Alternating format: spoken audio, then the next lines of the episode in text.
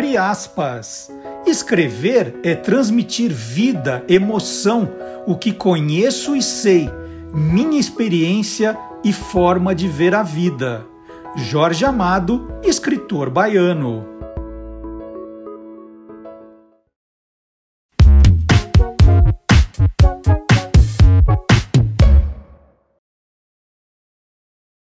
Olá, curioso! Olá, curiosa! Começando mais uma edição do Tolendo, programa que mostra o lado curioso dos livros, dos autores, dos ilustradores, dos revisores, dos designers, dos diagramadores, dos capistas, dos divulgadores, dos livreiros e também dos leitores. Um programa para estimular a sua vontade de ler cada vez mais. E aquele recadinho de sempre, para você não entrar em desespero, porque nós vamos citar ao longo do programa vários livros, vários autores, mas você não precisa anotar nada na hora, absolutamente nada. É só curtir o programa, porque todos os livros citados neste programa estarão na descrição do vídeo, tanto no YouTube quanto no Facebook. E se você não puder nem ver na hora, também pode ver a hora que você quiser, porque todos os programas, esse já é o 28 estão disponíveis para você no canal do YouTube do Guia dos Curiosos. Então, nossa, comecei a acompanhar agora. Quais foram os outros? Então, você já pode entrar no canal do YouTube e assistir aos que você perdeu. E o nosso pedido sempre para você deixar o seu, né, o seu like, seu joinha, né, a sua curtida no vídeo, você compartilhar com seus amigos e você comentar também. Né? É um jeito de fazer, a gente aumentar o engajamento do canal com os nossos seguidores. Combinado? Então vamos lá.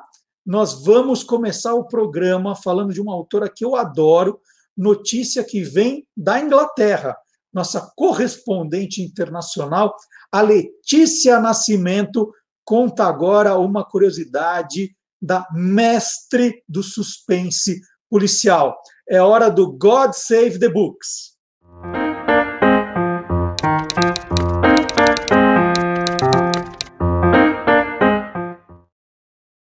Casa onde a escritora Agatha Christie morou está à venda por quase 3 milhões de libras. A casa se chama Winterbrook e fica aqui no interior da Inglaterra. A escritora morou por 42 anos lá e escreveu vários dos seus livros famosos.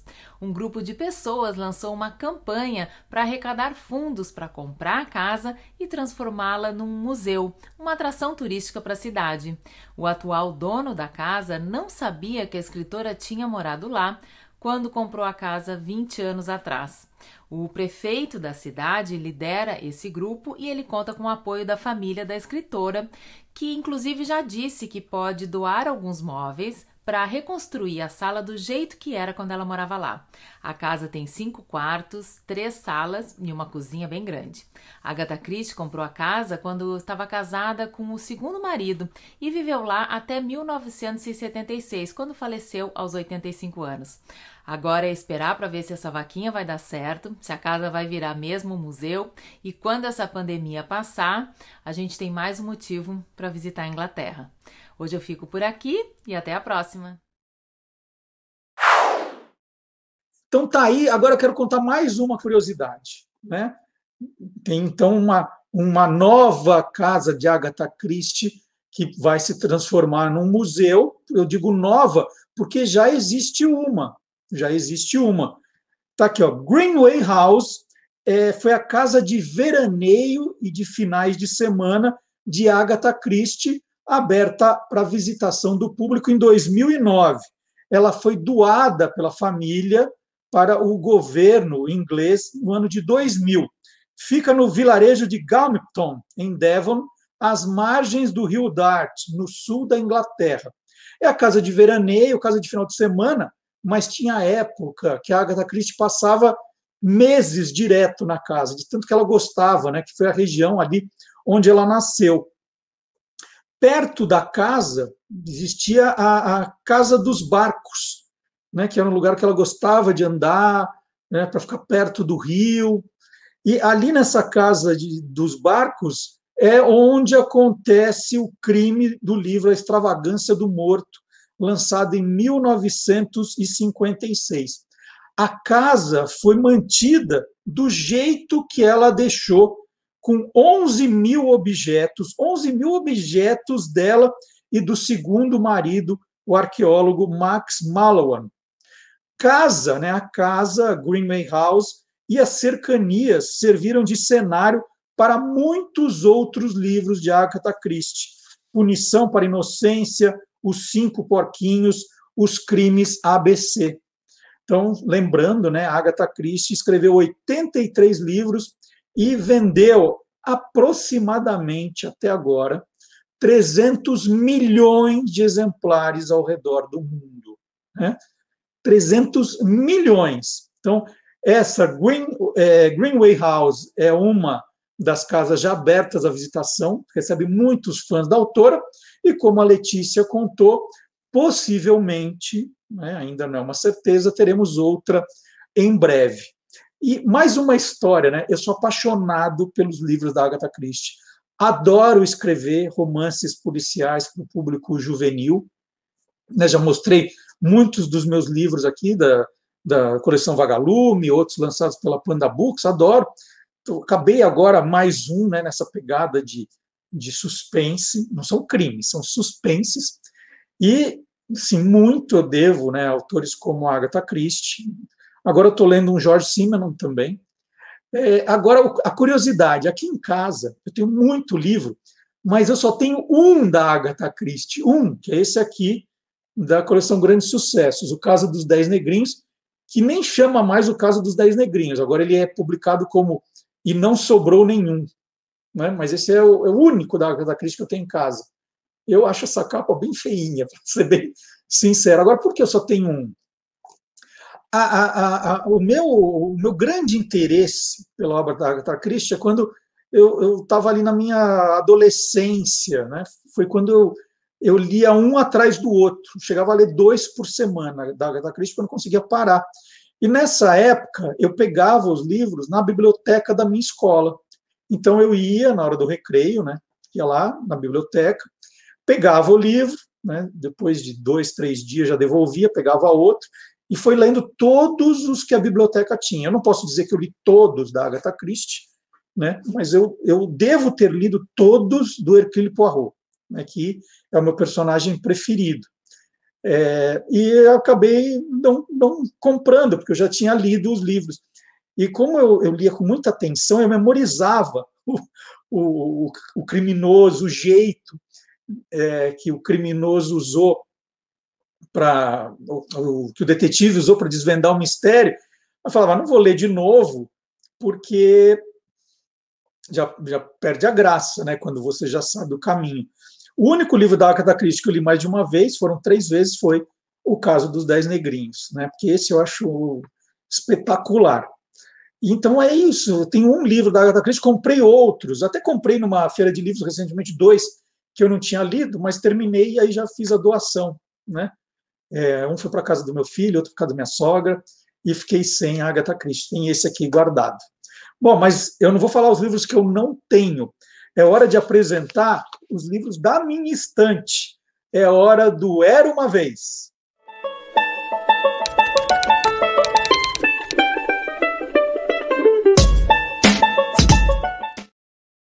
E hoje eu não vou falar de um livro só, eu vou falar de uma coleção que está inteirinha na minha estante. Uma coleção que foi lançada pela editora Abril em 1980. É a coleção literatura comentada. Ela teve, na verdade, três séries, né, três temporadas, como a gente chama hoje, quando a gente vê é, os, as, as, séries de TV, né, a gente fala em temporadas. Teve tem, três temporadas. A primeira foi essa, 1980 a 1981, com 25 volumes. Como eu disse, eu tenho todos, mas eu vou mostrar só uma parte, os primeiros, né, os primeiros de cada temporada. Então, o primeiro foi Machado de Assis, Aí veio Vinícius de Moraes, Chico Buarque de Holanda, José de Alencar, Lígia Fagundes Teles e Carlos Drummond de Andrade. Depois a série segue. É, o que, que, tinha de especial? Eram livros lançados quinzenalmente pela editora Abril, e todos vinham com uma seleção de textos do autor, né? vamos dizer, é, o que de melhor o autor escreveu, panorama da época em que ele escreveu, isso muito importante, estudos críticos da obra do autor, biografia, tudo isso preparado por críticos literários e professores. Só para ter uma ideia do nível, né? o primeiro do Machado de Assis é assinado pela professora Marisa Lajolo. Né? E aí você ia conhecendo críticos é, espetaculares também. Uma coisa que eu adorava na, na coleção era no final dizendo né, os volumes já publicados e no prelo quais viriam depois. Então isso já fazia aumentar a expectativa. Você falava assim, nossa, o, esse autor eu gosto, esse eu não conheço. Né? É, eu, eu nessa coleção eu estava indo é, para prestar o vestibular, né, já pensando na faculdade de jornalismo, e conheci muitos autores que eu não tinha tido acesso ainda. E, e, o, e o, bacana é que a gente estava ainda numa fase que a gente não imaginava que ah, o, o compositor da música, né, peguei aqui o Chico Buarque, por exemplo, ah, mas ele é, é, é literatura, isso também? Era literatura. E, e, aqui a gente tinha, vou até mostrar outros, né, que isso era adorável. Por exemplo, nessa primeira temporada, autores de cordel, olha que bacana. É, os cronistas, né, Rubem Braga, Fernando Sabino, dessa primeira temporada também. É, os autores clássicos portugueses estavam na coleção, é, tinha poesia dos anos 70, tinha de tudo. Essa, essa então foi a primeira temporada. 81 e 82 começa a segunda temporada aí com 20 livros. Então vou mostrar os primeiros da segunda temporada também. Jorge Amado, Manuel Bandeira, Caetano Veloso e Graciliano Ramos. Né? Aí também uma, uma coleção espetacular. Vou mostrar mais alguns, vai. Não vou mostrar todos, porque são 71. Olha, nessa segunda temporada. Clarice Lispector, olha que eu falei, né? Teatro, por exemplo, novela, Dias Gomes, Nelson Rodrigues, Sérgio Porto, que eu adoro, né? Uma coisa mais pegada para crônica, de humor, Monteiro Lobato, então, essa foi a segunda temporada, que espetacular. E é incrível, né? Porque a gente acha pouquíssimas referências sobre literatura comentada na internet, né? Pouco, pouco se fala. Inclusive, vou escrever um, um post para o site do Guia dos Curiosos sobre literatura comentada, porque tem muita pouca informação. Então, essa foi a segunda temporada. Bom, e aí teve a terceira temporada a terceira temporada, 1982, 1983, com 26 livros. Vou mostrar os primeiros de novo, olha aqui. Gilberto Gil, Álvares de Azevedo, Cecília Meirelles e Guimarães Rosa. Né? Esses os, os primeiros quatro da terceira temporada. Foram 26 no total. Então, somando, dá 25, 20, 26, 71 livros. Eu tenho todos, mas não vou mostrar todos. É, agora, o bacana, né? Vou mostrar uma, uma edição aqui. Vou pegar o Jorge Amado. O Jorge Amado, um que eu adoro. O Jorge Amado, ele tem, né, vou mostrar um aqui, tem pouquíssima referência sobre literatura comentada na internet, então tem, eu tenho que pegar os, os exemplares para rever aqui. Ó. Por exemplo, é, em vez de um texto biográfico, tem uma entrevista fabulosa do Jorge Amado. Tudo ilustrado com fotos. A entrevista é bem grande, gente. Ela, ela vai seguindo. Aí tem umas fotos. Fotos e texto. Olha, uma entrevista longuíssima. Conheci tudo do Jorge Amado por essa entrevista. Aí vem a cronologia, né, um resumo, as obras do autor, todas as obras também, e aí começam os textos selecionados. Ó, Capitães da Areia. Aí vem um texto introdutório, o texto selecionado, as notas dos críticos, dos professores, e aí vai indo. Ó, terras do Sem Fim, a mesma coisa, um texto né, contextualizando a época. Gabriela Cravo Canela, e vai. Isso igual para todos os, os autores. Né? Vamos pegar Monteiro Lobato aqui, Cidades Mortas, começa.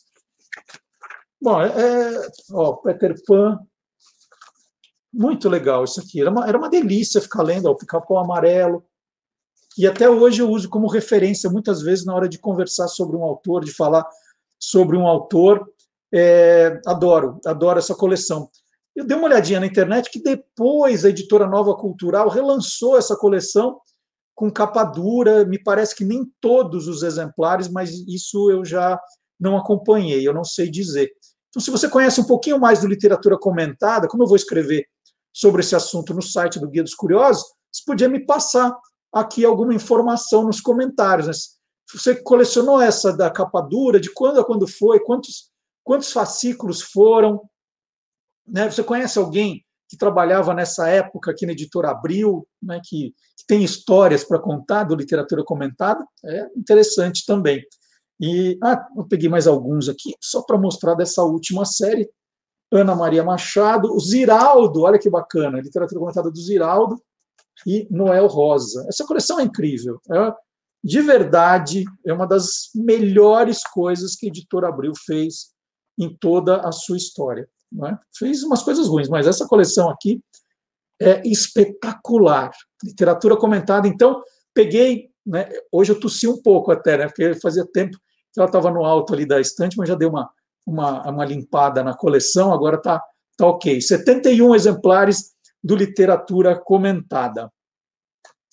Vamos agora para a nossa entrevista. Na nossa entrevista de hoje, eu estou usando como referência uma resolução da ONU, que estabeleceu que 2021 é o ano internacional para a eliminação do trabalho infantil. E no próximo sábado, dia 12 de junho, nós comemoramos o Dia Mundial do Combate ao Trabalho Infantil. E nós temos amanhã um lançamento de um livro que tem tudo a ver com a data. Um livro que, que fala de trabalho infantil para crianças e jovens. É hora da entrevista no nosso programa.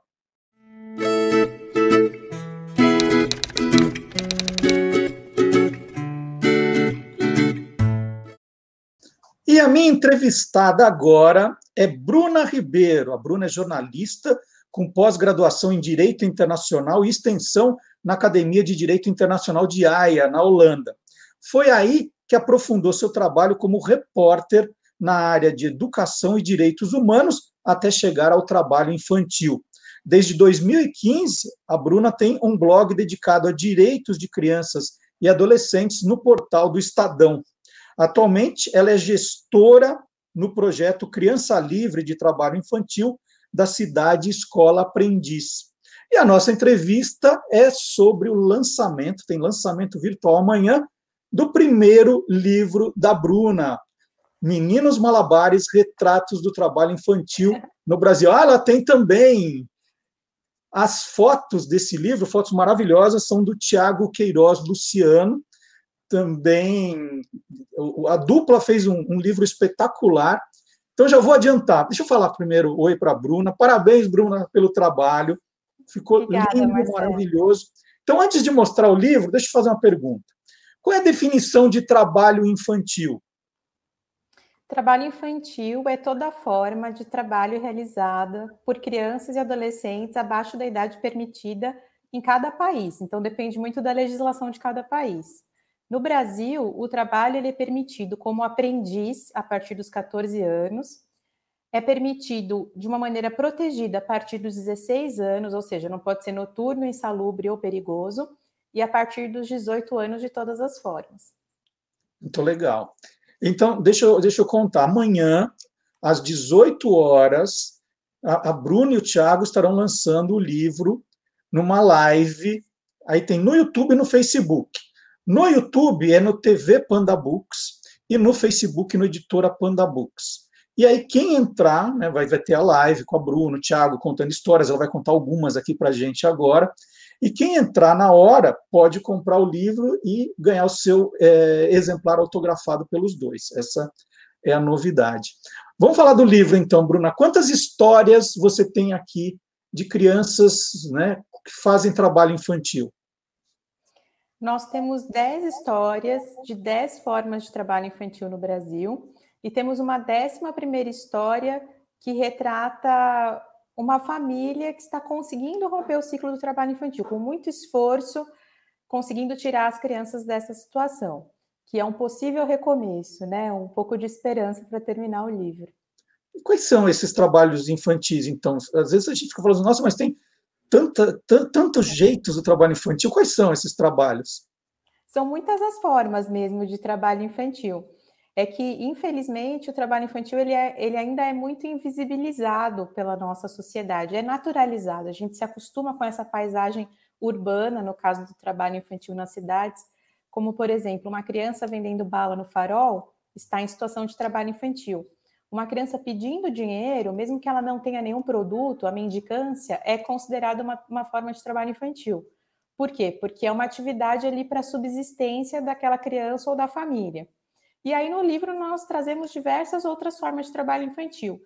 No campo, em uma plantação de palmito, no lixão, na reciclagem, uh, nos faróis, nos cemitérios, por exemplo, nessas datas comemorativas, como o Dia das Mães, Dia dos Pais ou finados, que as crianças vão vender velas, limpar túmulos, nas praias, nas feiras, em oficina de costura. São muitas as formas mesmo de trabalho infantil. Para a gente entender o tamanho desse problema, vocês trouxeram alguns números né, do trabalho infantil no Brasil. Conta um pouquinho, né, só para a gente ter uma dimensão. Para falar assim, não, não é, não, é, não, é, não é tanto problema assim, mas é. Quais são os números, Bruna? Em 2019, que é o, é o dado mais recente que a gente tem, havia 1,768 milhão de crianças e adolescentes trabalhando no Brasil de forma desprotegida. Esse número ele vem, vem diminuindo ao longo dos anos, desde os anos 90, quando começou ali a série histórica do IBGE, mas a gente já estima que o trabalho infantil tenha aumentado muito durante a pandemia devido à crise humanitária. A gente tem um dado que a gente traz também aqui num capítulo específico sobre a fome na, na, pandemia, um dado do Unicef, que aponta o crescimento de mais de 20% no trabalho infantil no primeiro semestre ali de 2020. Não temos nenhum dado do IBGE ainda, mas diversas análises de especialistas e organizações que atuam no setor apontam para esse aumento do trabalho infantil, assim como para o agravamento da exclusão escolar, que são violações que caminham juntas. E, e, o livro, né, os Meninos Malabares aqui, é, a, gente tem uma, a gente sente que vocês têm uma preocupação de falar com a criança, com o jovem sobre isso. Né? Por quê? Ah, a gente costuma dizer é, o seguinte no direito da criança e do adolescente, que as pessoas falam, ah, o, o, o adolescente, a criança, eles são o futuro. E não, eles são o presente. É a mesma coisa da gente falar sobre direito das mulheres por exemplo, numa conferência só com homens, ou falar sobre equidade racial num encontro só de pessoas brancas.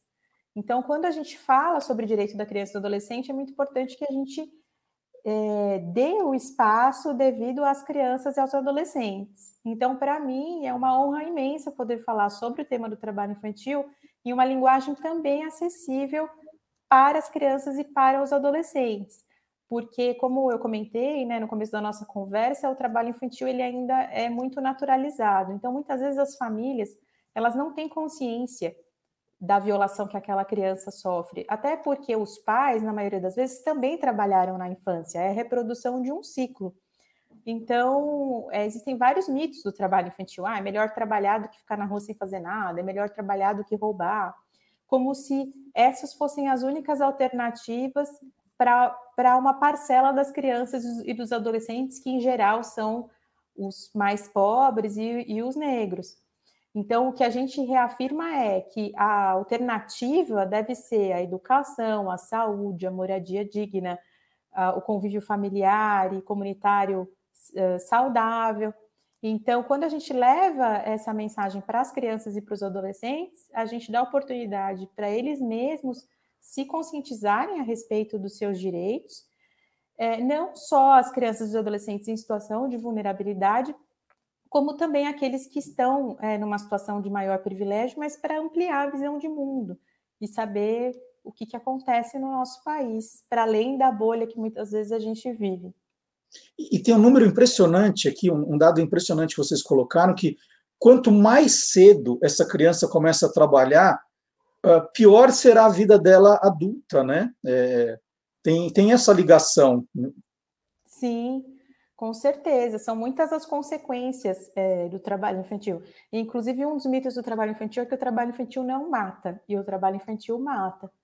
A, é, em muitos casos, a criança, quando, por exemplo, está em situação de rua, ela fica mais exposta à violência física, por exemplo, a um atropelamento ou acidentes com máquinas, é, com facas, por exemplo, de repente, dependendo do, do trabalho que ela realiza, no, na plantação de palmito, é, vocês vão ver nas fotos, assim, são impressionantes, a, a, o menino super pequeno com um facão desse tamanho. Então, realmente, o trabalho infantil é, oferece muitos riscos. O pai de, desse menino, que trabalhou também na infância, chegou a ser picado por uma cobra e quase perdeu a perna quando era adolescente. Então, no caso do trabalho infantil no campo, acidentes com animais peçonhentos.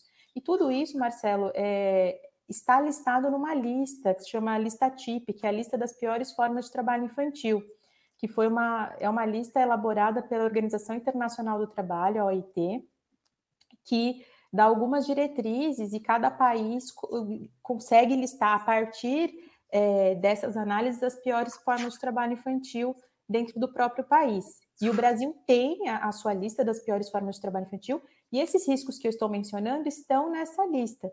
Então, tudo isso é muito estudado, né? É muito embasado. Então, a criança que é muito pequena, obviamente, ela fica ainda mais vulnerável é, a, a, consequências psicológicas, a violência sexual, violência física e a exclusão escolar também. Mesmo quando a criança tá, tá, está matriculada na escola, o rendimento dela cai. Ela chega cansada, ela dorme em sala de aula, ela não aprende da mesma maneira. Você falou do, do campo, né? Eu estava folheando Sim. o livro aqui para mostrar aqui as fotos do Tiago quando ela falou trabalho no campo, está aqui só para dar uma, uma ideia.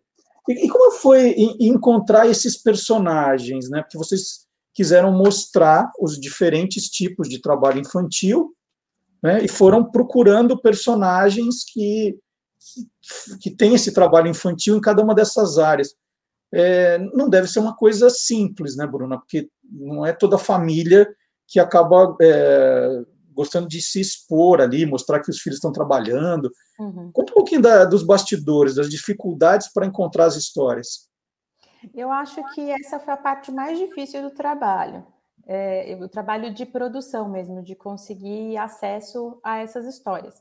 Algumas formas de trabalho infantil, as formas de trabalho infantil nas ruas, então, por exemplo, os meninos malabares, que aí levam o nome do livro, é, o trabalho infantil no cemitério, foram formas de trabalho infantil que a gente é, visitou os pontos da cidade algumas vezes, foi se aproximando dos meninos, conversando com eles, estabelecendo alguma relação de confiança para que eles se abrissem.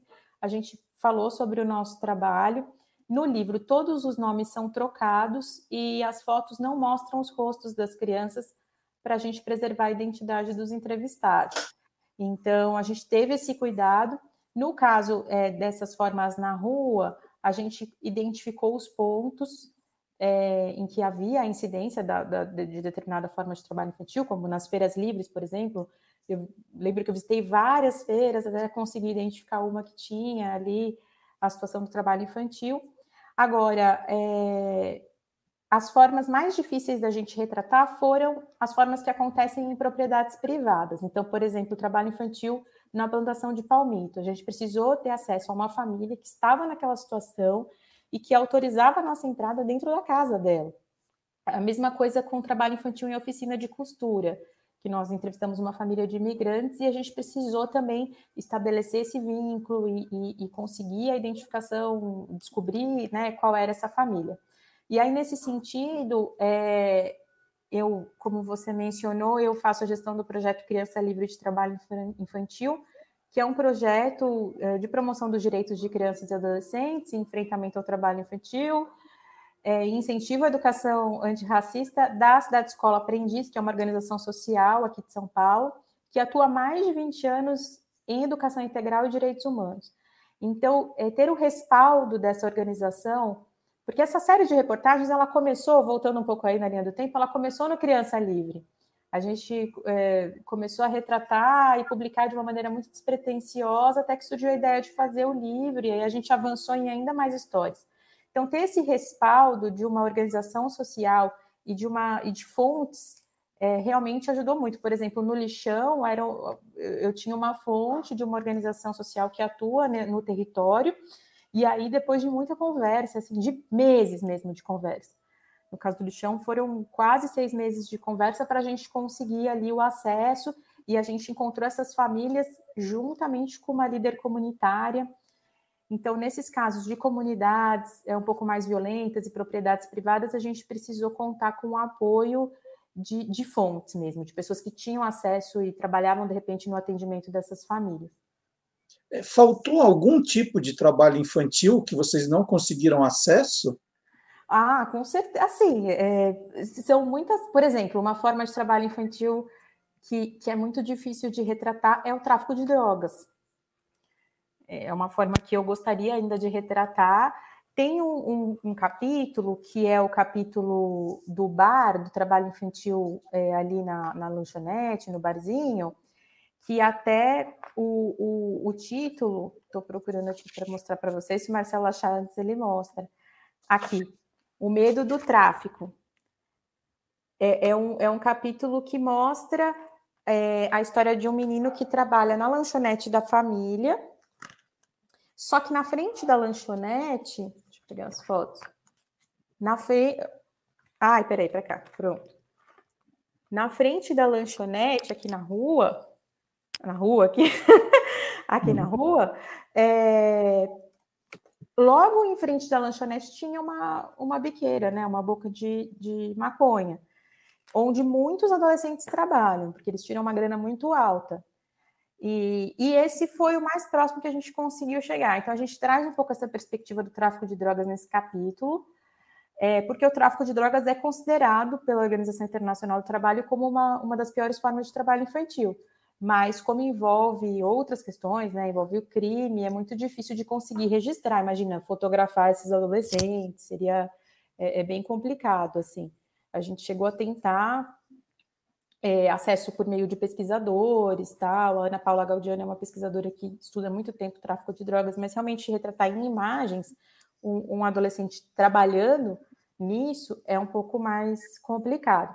A exploração sexual também é uma forma de trabalho infantil que, quem sabe, numa outra oportunidade eu vou conseguir registrar. A exploração sexual é o que a sociedade conhece como prostituição infantil, é um termo que nós consideramos inadequado, porque a criança ou adolescente não tem condição de fazer essa escolha, então ela é uma vítima, inclusive pela lei, e, e acontece, mas também é um, também é um crime, né? No caso da, da pessoa que, que, contrata essa criança ou o aliciador, são, essas pessoas podem responder criminalmente.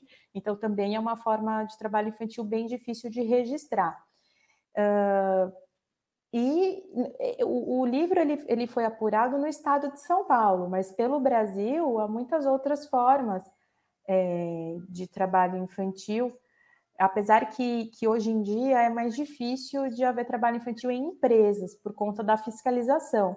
Antigamente era mais comum você identificar em fábricas, por exemplo, mas hoje é, as formas são um pouco mais específicas, porque a, a, fiscalização pega um pouco mais pesado ali com o empresário, inclusive com a cadeia produtiva. Apesar que aí a gente entra em outras discussões, por exemplo, da indústria da moda, que a uhum. gente registrou a oficina de costura, que está totalmente na cadeia produtiva, e, e a, a empresa que contrata essa, essa família que está numa situação, às vezes, até análoga à escravidão, e no caso também explorando trabalho infantil, é, a gente já acompanhou denúncias de diversas grandes marcas que responderam né, por trabalho infantil análogo à escravidão. Por quê? Porque a empresa é responsável pela cadeia produtiva, por todos os fornecedores. Ele pode contratar uma oficina que terceiriza, e aí esse terceirizado está naquela condição. Uhum. Então, é isso. Não sei Não, se eu te bastante... responde. É. Não, e, e essa conversa continua amanhã, como eu falei aqui, no lançamento de Meninos Malabares, Retratos do Trabalho Infantil no Brasil, da Bruna Ribeiro, do Tiago Queiroz Luciano. É, amanhã, lançamento virtual às 18 horas, no YouTube, no YouTube é TV Panda Books e no Facebook, editora Panda Books. Então, esse foi um aperitivo do livro. Parabéns, Bruna, de novo. Deus parabéns para o Tiago, mas amanhã eu vou estar com vocês e dou os parabéns para ele também. Trabalho muito bacana, e, e, é o que a Bruna falou, né? É, é, as crianças precisam ter acesso, as crianças, os adolescentes precisam ter acesso, porque elas, elas vão de todo o modo, né? Você falou, não é só pensar na criança do futuro, né? Mas nos líderes do futuro também, né? Que precisam ter é, acesso a esse tipo de, de informação. Tem, tem números impressionantes, a Bruna contou alguns, mas no final do livro tem números e consequências do trabalho infantil, de fato, assim, é, muito preocupantes. Então, Bruna, parabéns pelo livro, bom lançamento amanhã, que a sala esteja cheia, com seus amigos, com seus fãs e com pessoas interessadas no, no tema, tá bom? Obrigada, Marcelo. Obrigada mesmo. Até amanhã. Gente, até amanhã. E a gente termina o nosso programa pedindo para você não esquecer de deixar o seu like, compartilhar, curtir, é, comentar com os amigos. E na semana que vem a gente está de volta com mais um capítulo dessa história. Tchau, tchau, Bruna. Tchau, gente. Tchau.